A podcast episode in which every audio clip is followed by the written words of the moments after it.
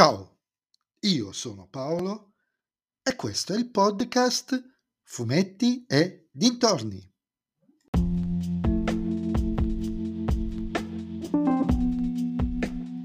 In questo episodio del podcast vi parlerò di Dragonero Mondo Oscuro 1, A Guardia della Notte il titolo, scritto da Stefano Vietti e Luca Eno, che è disegnato da Salvatore Porcaro e Gianluca Pagliarani e edito dalla Sergio Bonelli Editore.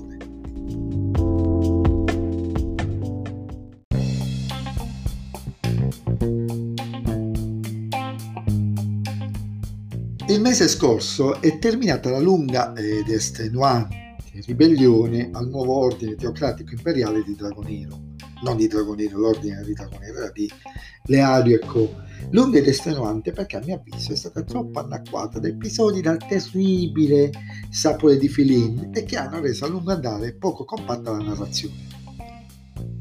Filin necessari, capiamoci, però evidentemente c'è stato un problema a monte di progettazione. Ed è finita la ribellione con Leario e il suo sodalerone che hanno fatto la fine che meritavano.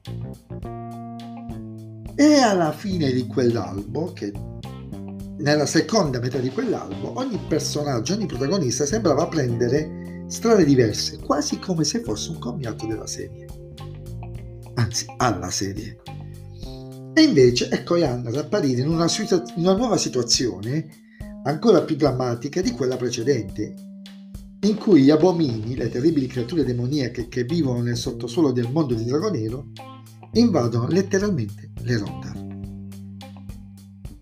Quella che Vietti ed Enoch imbastiscono è una storia davvero molto tesa, che parte proprio in media res, a tutta velocità, sprofondandoci in un mondo letteralmente da incubo.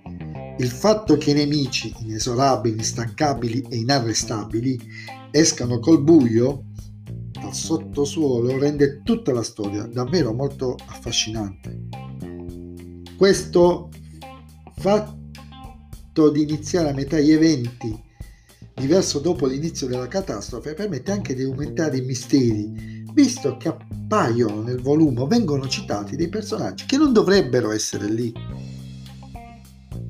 I disegni di Porcale e Pagliarani sono perfetti per descrivere un mondo devastato e distrutto, sprofondato nella notte e nelle ombre, dove si celano nemici terrificanti. Ma c'è un ma, anzi, un, due ma.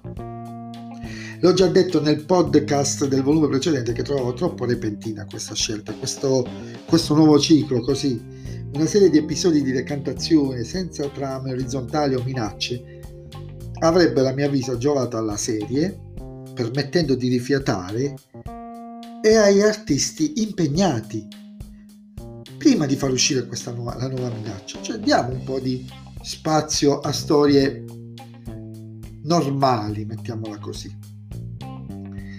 E c'è un'altra cosa che non mi quadra.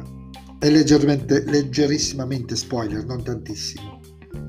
Ma si evince che la minaccia si manifesta letteralmente pochi giorni dopo la fine della ribellione quando Yan comunica all'imperatore la sua scelta di non restare al, al servizio dell'impero come vuole lui.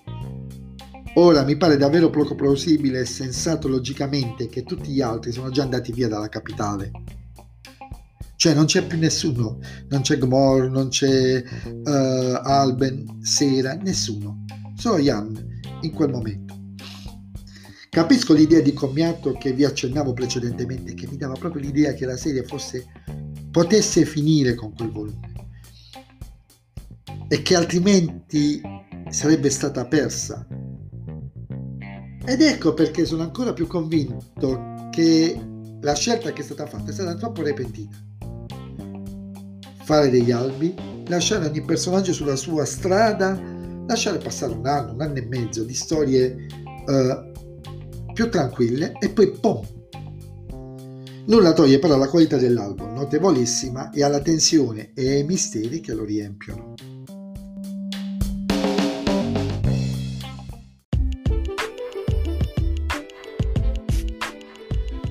E anche questo episodio del podcast è terminato, ma voi mi riascolterete nel prossimo episodio. Vi ricordo che potete sempre venire su Instagram sul profilo Fumetti Dintorni a dirmi cosa ne pensate anche voi di questo restart di Dragonero E se vi piace il mio podcast, beh, non dovete fare altro che suggerirlo ai vostri amici. Se invece il mio podcast non vi piace, suggeritelo a chi non sopportate. Ciao a tutti!